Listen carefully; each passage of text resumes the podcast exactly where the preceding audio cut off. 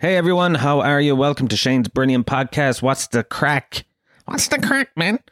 It's that's what you. That's the Tralee way of saying it. What's the crack, man? Story, man. What a bollocks. It's good to be here talking to you. And of course, it's the big fatting weekend, isn't it? It's the big Jubilee weekend. The big weekend we celebrate our fatting queen, the old slag. 75 years of the old slag. The old bag, God bless her, you know, we fucking love her. We love our fucking queen. Now we sit out in a fucking street party eating fucking Yorkshire pudding and fucking Cumberland sausages, don't we? Ah, we love our fucking queen. They love their queen over there. Even the ones that don't, they're like, ah, she's lovely, isn't she? And really, it's mad because what they're doing is they're paying millions in tax every year to have a nan. It's because she's basically a nan, and that's all they're doing. It's like the the nan of the country. And they're paying for her to live in a big castle. Ah, look at her, the fucking queen. She's a amazing. She's a great uh, spokesperson for British values.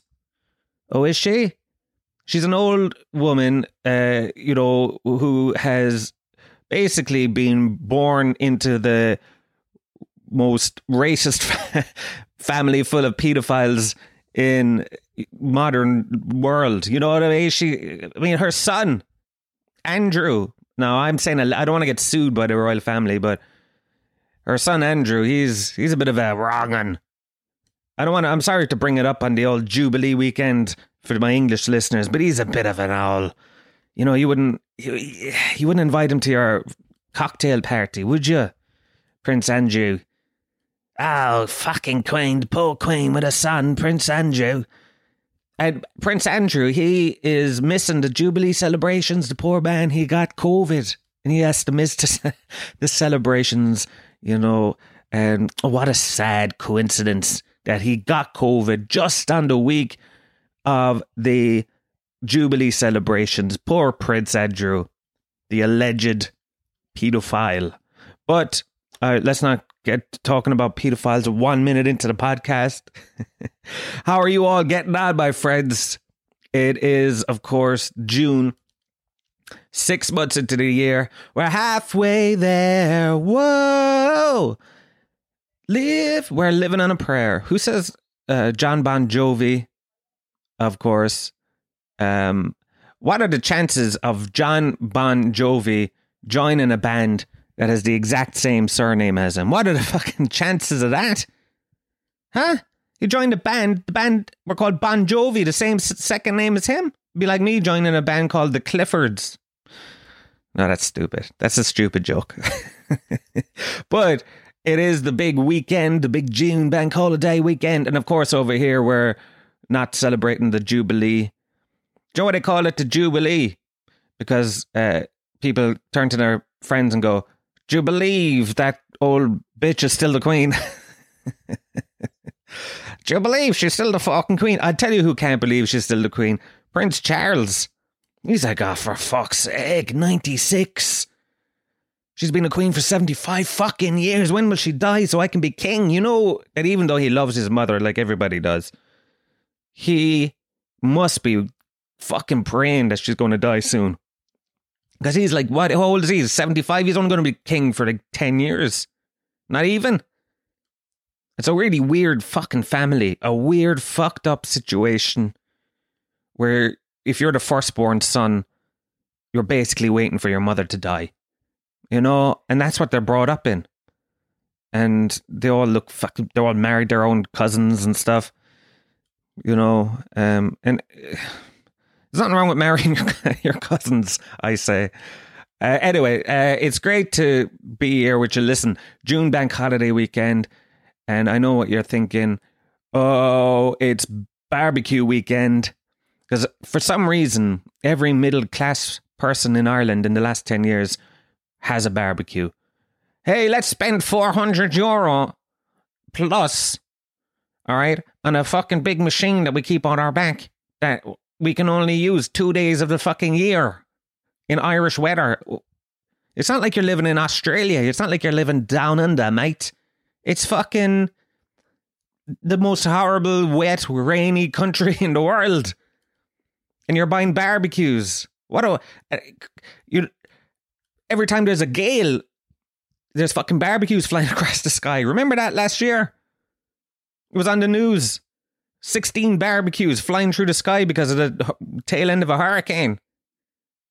That's too many barbecues. It's far from barbecues you were raised. That's the thing. I didn't have barbecues when I was growing up as a youngster in the mean streets of Gallowsfield Tralee. We didn't have big barbecues. You know what we had to do? We had to go down to fucking uh, SuperValu and buy disposable barbecues, which are basically tinfoil with a bit of coal in it. And we weren't cooking things on it like skewers, chicken skewers, and turkey burgers.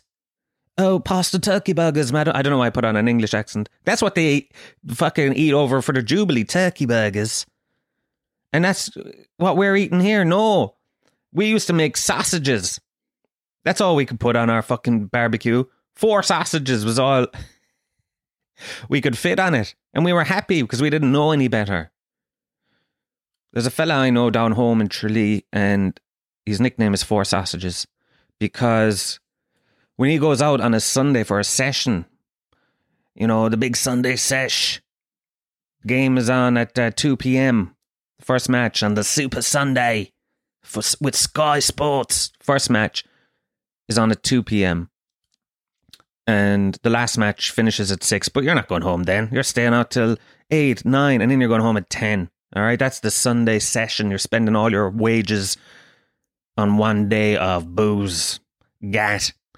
And what this person does, four sausages, is he eats four four sausages before he goes out. That's all he eats, four four sausages. Because his idea is I don't want to eat enough that I don't get drunk until maybe my fifth pint. I want to eat. I have to eat. All right.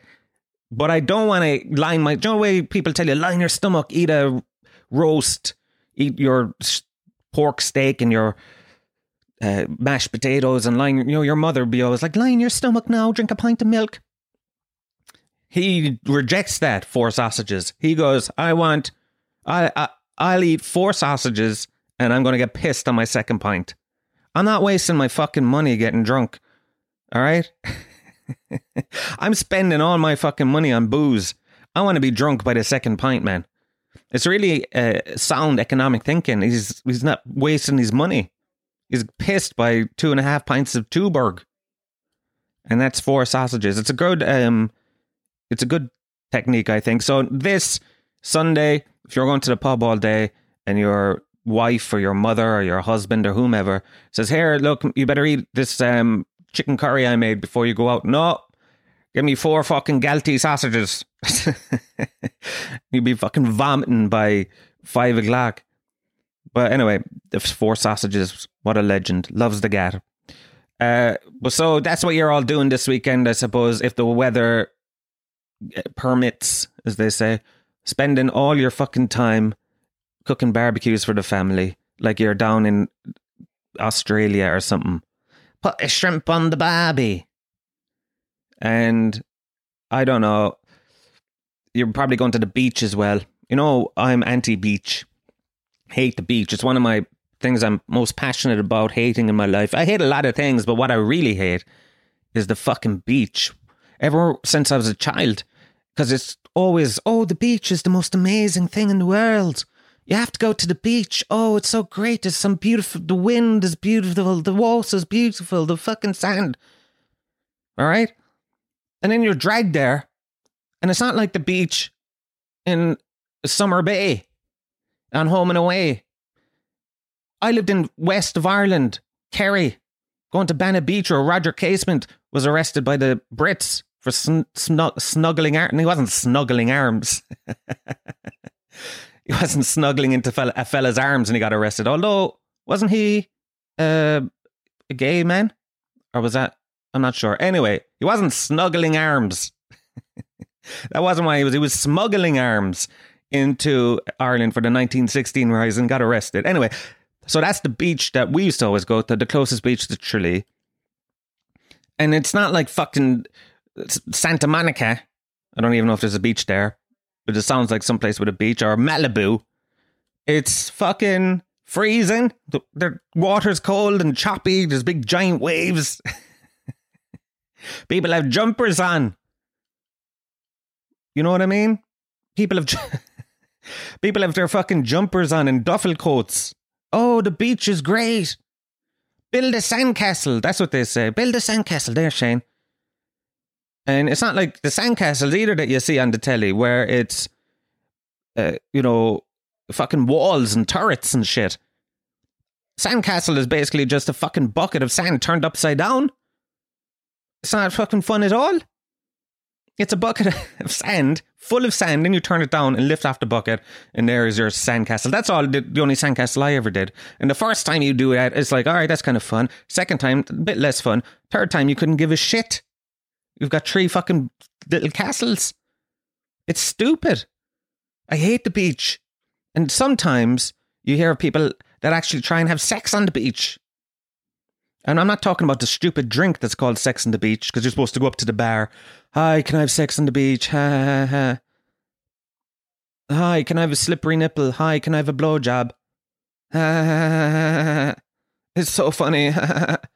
I mean, that joke must be 25 years old, like that they call those stuff the slippery nipple, the blowjob. Uh, it's not. F- I, I, presume when those drinks came out in the late 90s and you went up and said, uh, Can I have a, a, a sex on the beach there? Everyone kind of laughed. But now, 25 years later, no one's laughing at it. Change the name. It's not funny anymore. You just feel like a prick. I can have a blowjob. Yes, the drink. uh, anyway, people actually make love on the beach. I've heard people doing it now. You know me. I've never had sex outside of um, an abode, outside of a house. Just I've never made love outdoors. Never in my life. and it's not something I ever plan on doing. I want to go my full life without ever making love outside. All right, I'm under the blankets, lights off, eyes closed. All right, uh, but some people do it on the beach, and I can't imagine anything worse. Because imagine your fucking child. If you you better wear a condom if you're having sex on the beach, because if you uh, have a child, if you conceive, and nine months later there's a bairn born, a ween, a little baby. How could you look that little boy in the eye, knowing that not only did you uh, you know, ejaculate into the vagina of a lady. Sorry for not only that, but also she had fucking sand up there for about nine weeks. I mean, when I get sand in my shoe, it's annoying. So why would you have sex on the beach? You got sand up going in every orifice of your body, trying to get it out. I don't see what the appeal is. So I won't be going to the beach. I see uh, it's the Leaving Cert is starting next week. And if any of you, my listeners, are Leaving Cert uh, kids, God bless you and God save you and best of luck. Now, if you haven't studied at all, and it's a week before, I would say this is my advice. It's a week before the Leaving Cert. You haven't studied a bit in a year, two years. You haven't started. My advice to you would be don't even try. You're going to fucking fail. There's no point trying now. All right, there's no point cramming. You're fucked. So you might as well just give in. That's what I did. I gave in, and look at me now.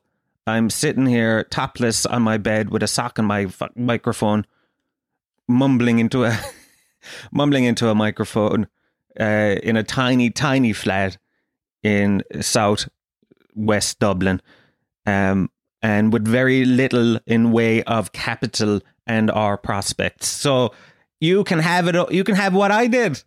All right. Sometimes my videos get over a hundred likes. So keep, don't give up if you fail. No, but seriously, best of luck. Leave. It's so terrible that the leaving cert, right? If you're, I don't know, maybe people who listen from a different country, the leaving certificate is like the final exam, the SATs. Except for some reason, there's it's more it sounds more important than the SATs because if you fail it, you're basically sort of fucked academically. Now I failed pass maths, which is insane because it even says pass in the fucking name of the subject. and I still wasn't fail maths. It was pass maths and I still failed it. That's how easy it is. They put passing it. All right.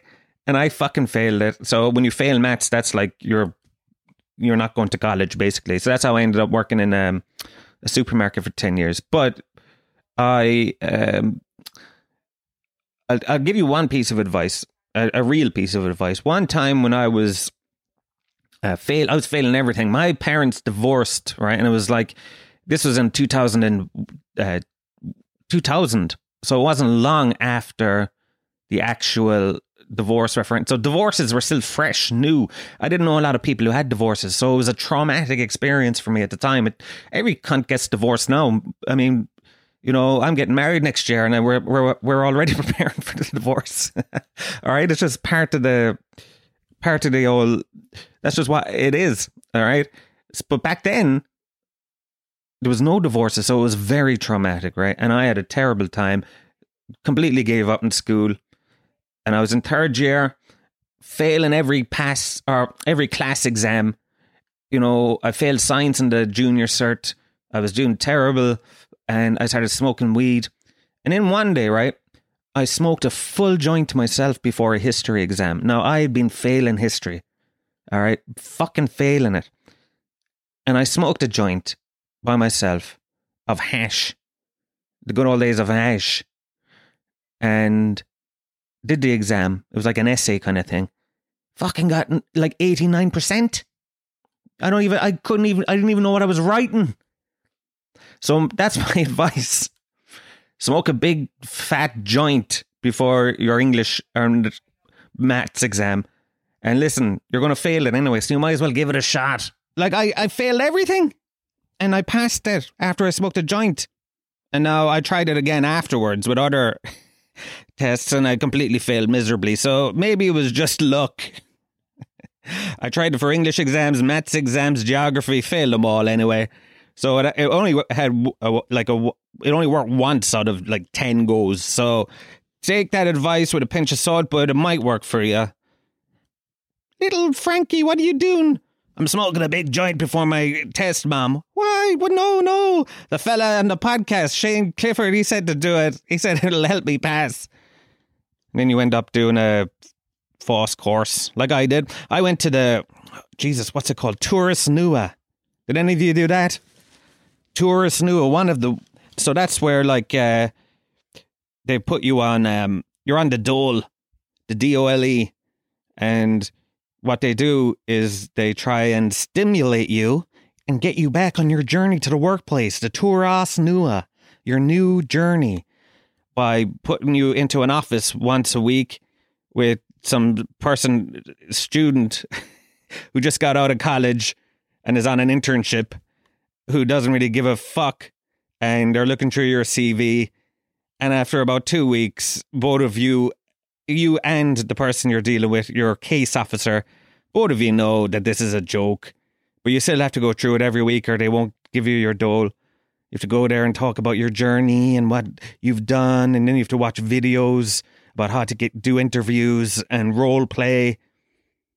And um, it's kind of funny, you know, because especially it's different maybe i don't know in dublin but when you're down in like kerry where there's about four jobs for everyone right? Especially during like back in those days during the fucking recession uh having to do all that shit is like so pointless. So you can't take it seriously.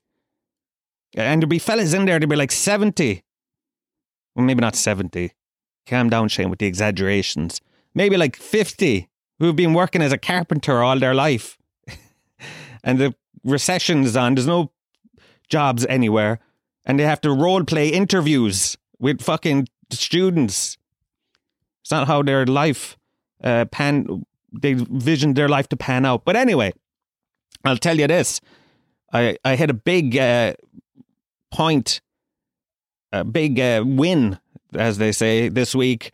Uh, with social anxiety. Now, you know, I've got bad social anxiety whenever I'm in a room with new people, I get more anxious than a cat in a potato sack. And uh, I, I hate it. And my biggest social anxiety trigger is when I go to the hairdresser, the barber, to get my hair cut. I hate it with a passion. I don't know why. It's the worst fucking thing. Like, I would prefer to get kicked in the balls by an Am- Amazonian woman than have to go for a haircut. And it's not because I'm a dirty, hairy, slobby, smelly bastard, right? I am that, but that's not the reason. The reason is, is because I hate, I just hate talking to hairdressers. I hate talking and I hate sitting in that chair and not fidgeting.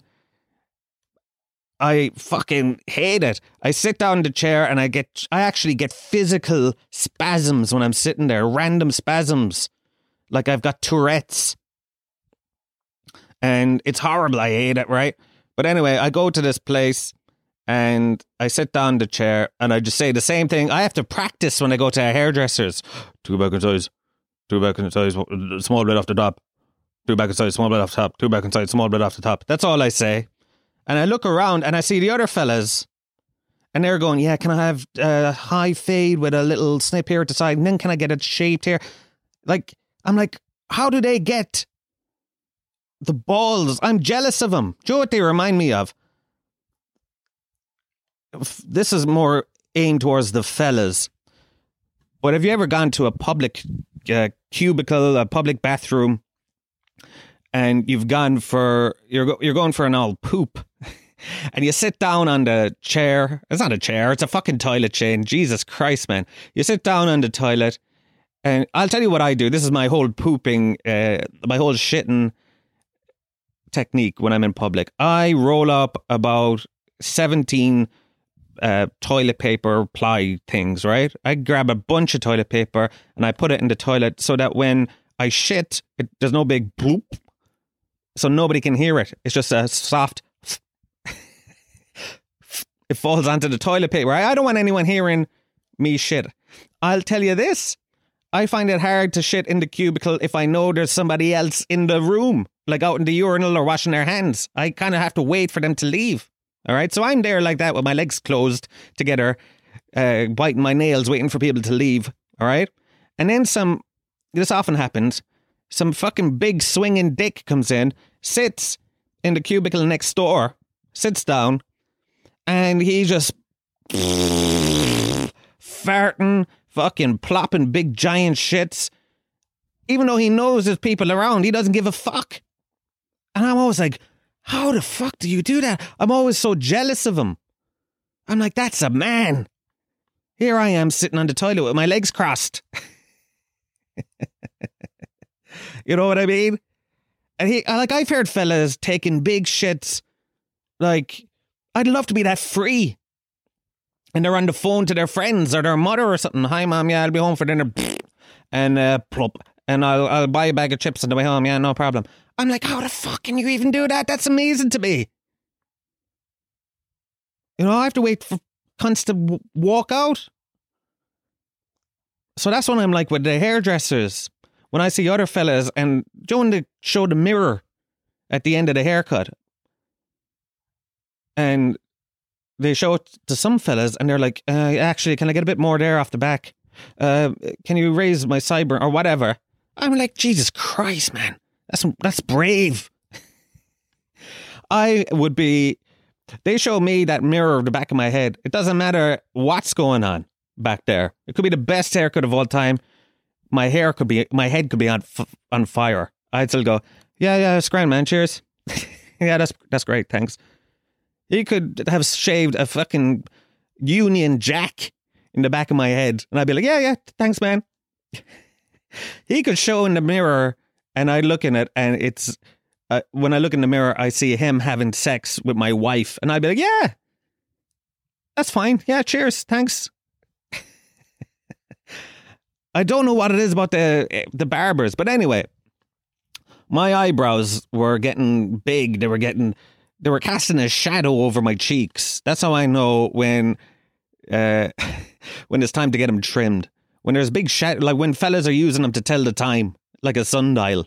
That's when I know it's time to get my hair, my hair or my eyebrows trimmed, right? But I've never asked for it before because I'd be too scared to talk to the, the hairdresser. Now, I know you're going, what's this cunt fucking talking about? Too scared to talk to a hairdresser. Jesus Christ almighty, is he mentally ill? Yes, I am. It's a mental illness. It's not normal. I know that. I'm not saying, oh, poor me. I'm saying this is exact, this is what it's like. Usually, like, first of all, I know it's insane, right? It's completely irrational. And, you know, you don't have to explain that to me. I know it's mental.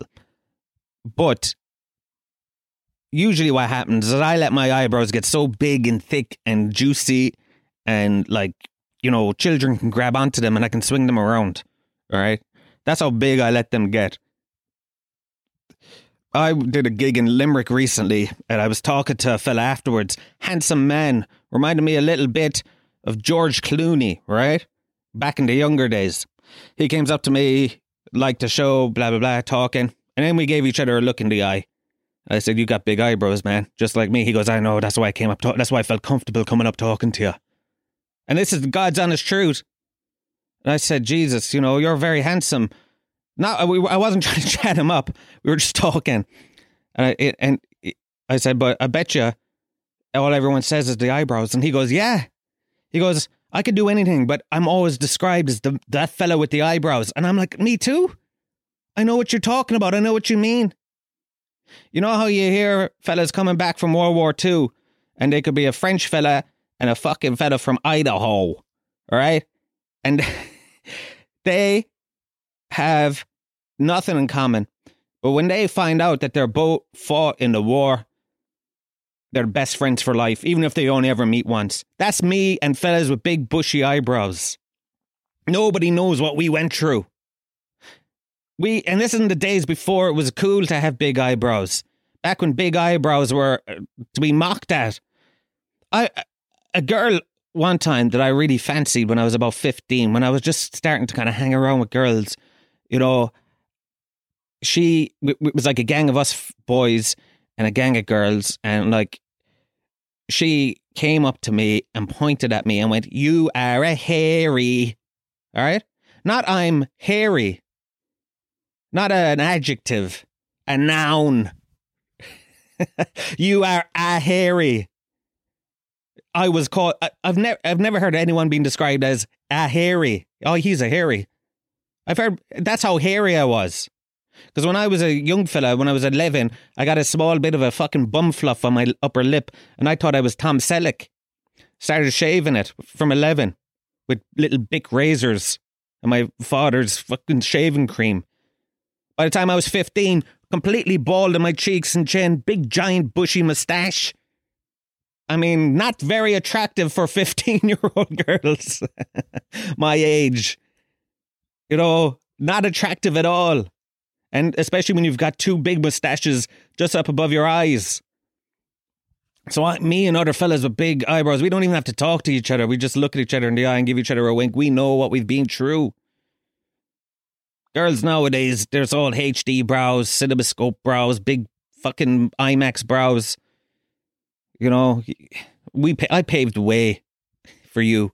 Anyway, so usually I am so afraid of talking to the barber, I let the eyebrows um grow some. Usually the barber points it out to me. He goes, he whispers in my ear, "Will I do the eyebrows?" And I'm like, "Yeah, yeah, please." right? Uh, but this time I said, oh, "Fuck I'm gonna, I'm gonna say, ask him for it. I'm gonna say it myself." So I said to him, "I goes, panicking, having basically having a panic. Uh, um, will you be able to trim my eyebrows?" And he goes, "Yeah, no problem." And he did it.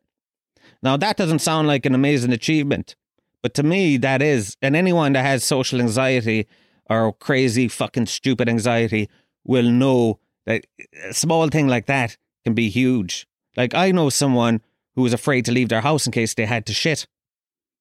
And I mean chronic afraid to leave their house in case they had to shit in public.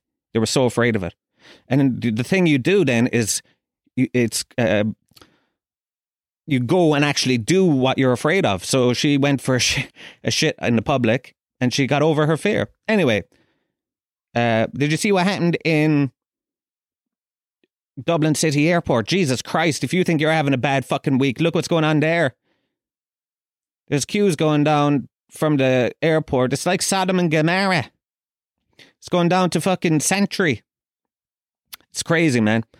And I feel sorry for everybody that missed their flight. But you know who I feel sorry for too? The fella that runs Dublin uh, Airport because you're probably going, Shane, shut up, man. He's a cunt. He shouldn't be in the job. He's inept and uh, all this. I'm like, yeah, I know. And I still feel sorry for him because I know what he's been through. All right. I worked in a fruit and veg department. I was a manager. I know what it's like to have that pressure when things going bad. When you're, I was inept. I hated it.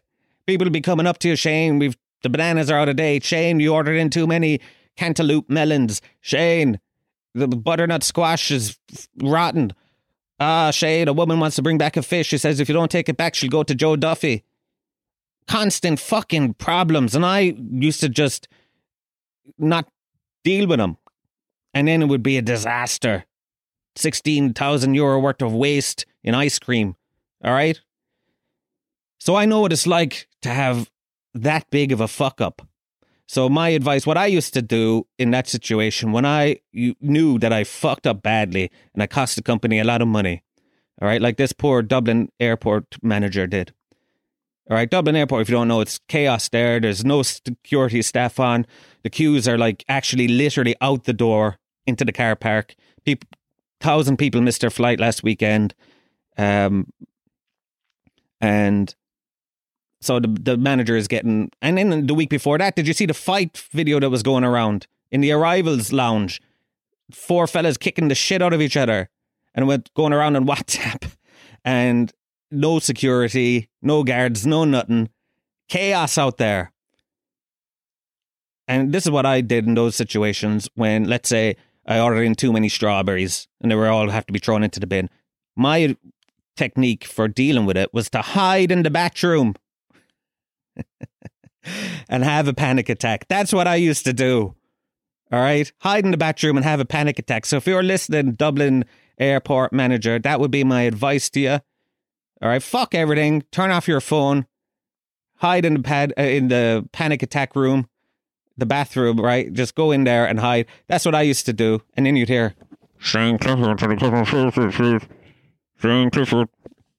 Nah, I'm not going fucking out there. Is it any wonder I had a, a retail breakdown? Is it? it's mad. Uh, I talked about retail breakdowns on stage, and people who are in retail know exactly what I mean. I've never been in a job or heard of a job that has so many breakdowns. You know, people that just can't take, I can't take this shit anymore. I can't be spending my life fucking cleaning up, you know, spillages in aisle seven. I'm done. Ah, I need to go to the hospital for a few weeks. And I think I know what the reason is. When you're a manager, right, in a supermarket, you're working 60 hours a week, 70 fucking hours a week. All right. And it's constant pressure. You have to do this. You didn't do this. You have to order in this. There's people out sick. There's people fucking, uh, you know, taking a shit in the ice cream machine. All this crazy stuff is going on. All right. And you're getting paid all right. It's not that great, but it's okay. And it's like a doctor. And you know the way doctors, they're working 60, 70 hours a week. Same pressure, but they're saving lives. So at the end of it, it's all worth it. When you're a manager in a supermarket, you're working the same pressure, but what are you doing at the end of it? Fucking selling bananas, selling sausages. And so it's like an existential thing. It's like all this work for fucking selling Galtee sausages. And I think that's what leads to it. It's like an existential crisis. All this pressure for absolutely nothing. In a way, it's a microcosm of life. All this pressure and at the end it's meaningless. Um, but anyway, big shout out to Dublin City Airport, and sorry to any of you if you missed a flight. Um, I see the old Johnny Depp trial was uh, finished, and Johnny Depp won, and it's an insane. First of all, it shouldn't have ever been on the telly. A domestic abuse case on the TV. What the fuck is going on? And it just turned it into entertainment. I mean, I watched it. I'm not. I'm not saying I'm holier than thou. I watched it all working from home, and I was thrilled and all this shit. But when you think about it, it should never have been on t- television. Even if she is a liar and she fucking whatever, it shouldn't be on TV. And Johnny Depp is just as insane as her. If they're both insane. And I knew he was going to win because I'll tell you how I knew he was going to win. He was on the fucking stand and the judge, not the judge, the lawyer, the solicitor. That's what they call them down home in Tralee, solicitors. That's what they are in Ireland. They're called solicitors, and in Ireland or in America, they're law attorney at law, attorney at law. Pat Mann and Tralee. Um, but he asked Johnny Depp.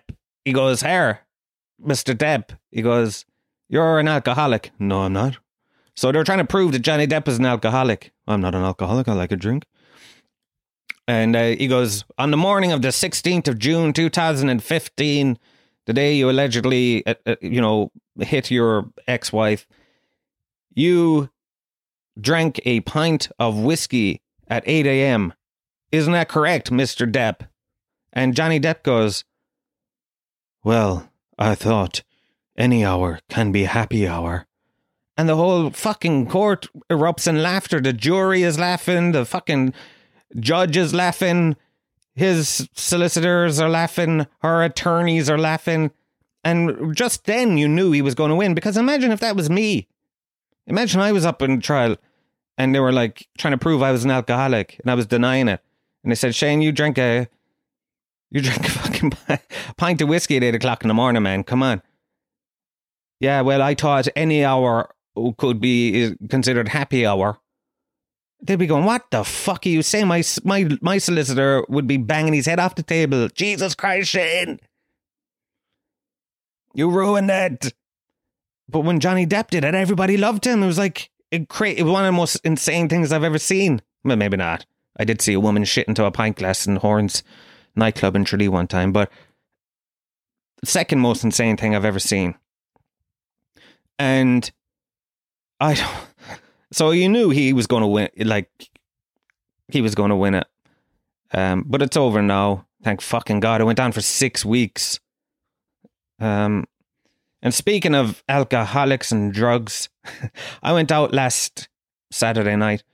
And is this the way it is now? You tell me. I'm not a big party animal anymore, right? I'm an old man. I'm in my forties. My my life is half over. Let's call a spade a spade. I'm I'm on the way out. I'm, I'm I've got one foot in the grave, right? You know your man in one foot in the grave, Victor Meldrew. I don't believe it. That prick. He was only like 49 when they started that. you know, uh, he was a, he was only like a decade older than me when he was in one foot in the grave. It's mental. But I'm not a party. I was out last night at a leaving do, and I went into the toilet of the pub we were in. I won't mention the name of it. Walked into the toilet, and I could not believe what I've seen. It was like Caligula's last, the last days of Rome. It was like I looked, and I saw fellas pouring cocaine in their nose. Now, when I was young and I used to be out and around the cocaine scene back then, we used to do the nice thing go into the toilet, into the cubicle, and sniff it off, sniff it off the back of a dirty cistern, right? That was what we did out of politeness for everybody else. But now they're just pouring it back down their nostrils like they don't give a fuck. And they're not even snorting it off anything. I saw a fella, his lad in one of his hands, a bag of white powder in the other, tip his head back and just pour it into his nose. Is that the way it is now? Things changed so much? Huh? Is that what the youth of today are doing? They're not even being polite and going into the fucking cubicle. It used to be you'd see seven fellas in a cubicle and you'd go, Jesus, they're either in there doing terrible cocaine or they're having the most awkward orgy of all time in a fucking cubicle in Tralee. Although if you think about it, every every orgy is awkward. I mean, it must be. Like we all grew up thinking of orgies, and when you're you think about it in your head, it's like plush carpets and you know curtains with uh, jazz music coming in through the windows and a record player or something, and you know big breasted women and big lad men uh, behind with beautiful robes. You know what I mean? And lotions and all this stuff. But in reality, now I've never been to an orgy, but I know in reality it's probably not like that at all. It's not in a, some fucking lounge in some millionaire's mansion. Most orgies uh, probably occur in freezing cold flats up above old Extravision shops with grey carpets, beige walls, and like the people in there, there's probably four men, five men, and two women. And, you know, it's not like they're sexy strangers. They're like, you know, Derek Sullivan, the butcher from down the street. And, you know, Paddy, uh, Paddy Callahan from, you know, that put, installed your shower. You know what I mean? It's all people you know. And then Paddy Callahan who put in your shower, he's not sexy. He's got a big beer belly. And so do you. And there's a fella playing the fucking harp in the corner. He's got a mask on, but you can clearly see it's the, you know, it's the the mechanic, and it was probably just grim and awkward. I couldn't do that at all. I couldn't be an orgy fella. I couldn't live with myself. I can't. uh, I was going to tell you something hor- uh, disgusting I did once when I was alone to my own body in a sexual ma- manner when I was younger, but I won't. anyway, let's move on. Point is, fucking people are just openly doing is a, is coke like a huge thing now? Because I grew up down in Kerry in the mean streets again. There was cocaine around, but it wasn't. I don't think it was ever like it's up in Dublin where it's just everywhere you'd get a bag of coke down in Tralee, and it was an event when I was young. Oh my God, he's got coke. Can I have some? No. All right. That was all I ever. That was my experience with coke. And now it's just like everybody. It was like twelve fellas just fucking snorting it off each other's hands. And you know, I mean, I'm not a prude. I'm no. I'm not looking down on them. I'm just saying. It reminded me of the crazy hazy days uh, just after the recession hit when the head shops were open. By God, those were great days. Remember them days? Fucking legal drugs. And the thing about it was that the legal drugs that were around in those head shop days, they were synthetic. So synthetic weed, synthetic marijuana, synthetic fucking coke, synthetic whatever. And some loophole made them legal. But the legal drugs were like 10 times stronger than the illegal ones. so you were better off getting dodgy coke. You know what I mean? From some fella up an alley rather than buying it in the shop because you probably wouldn't go insane. I did legal coke, the bath salt shit. It's not even coke. MCAT. Meow meow. The worst name for a drug ever. Imagine having to go into a drug dealer in a nightclub. Hi, have you got any meow meow? it's just embarrassing. It's degrading yourself. I did a bit of that uh, during the head shop days on Christmas Eve, and I swear to God, man, I was awake until the next year. I was awake until New Year's. My mother was like, Shane, what's wrong with you? Why aren't you eating your Christmas dinner? Leave me alone, mom. Leave me alone. Shane, you have lost a stone weight in a week. Leave me alone. I'm, I'm meow meow. It's legal. Crazy fucking days. And that nightclub bathroom last night reminded me of it, where people were just openly doing like legal drugs. Like I remember being in a pub in Tralee and everybody was chewing their fucking eyelids. Everybody. It wasn't just like the fellas that you grew up with that your mother told you not to hang around with, the bold boys in school. It wasn't, you know what I mean? It wasn't just them. It was like your sister's friend was uh, fucking absolutely off her tits mad days.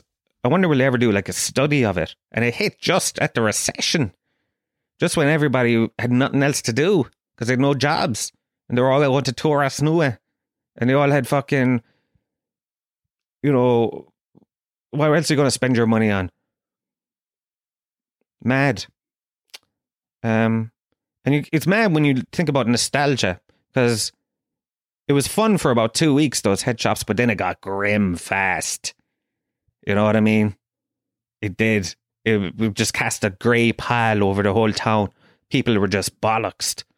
And there was fellas, and there like reports of fellas chewing their hands and shit, chewing their fingers off. And uh but I look back in those days with fondness, even though it was obviously horrible. I suppose it's just because you're young.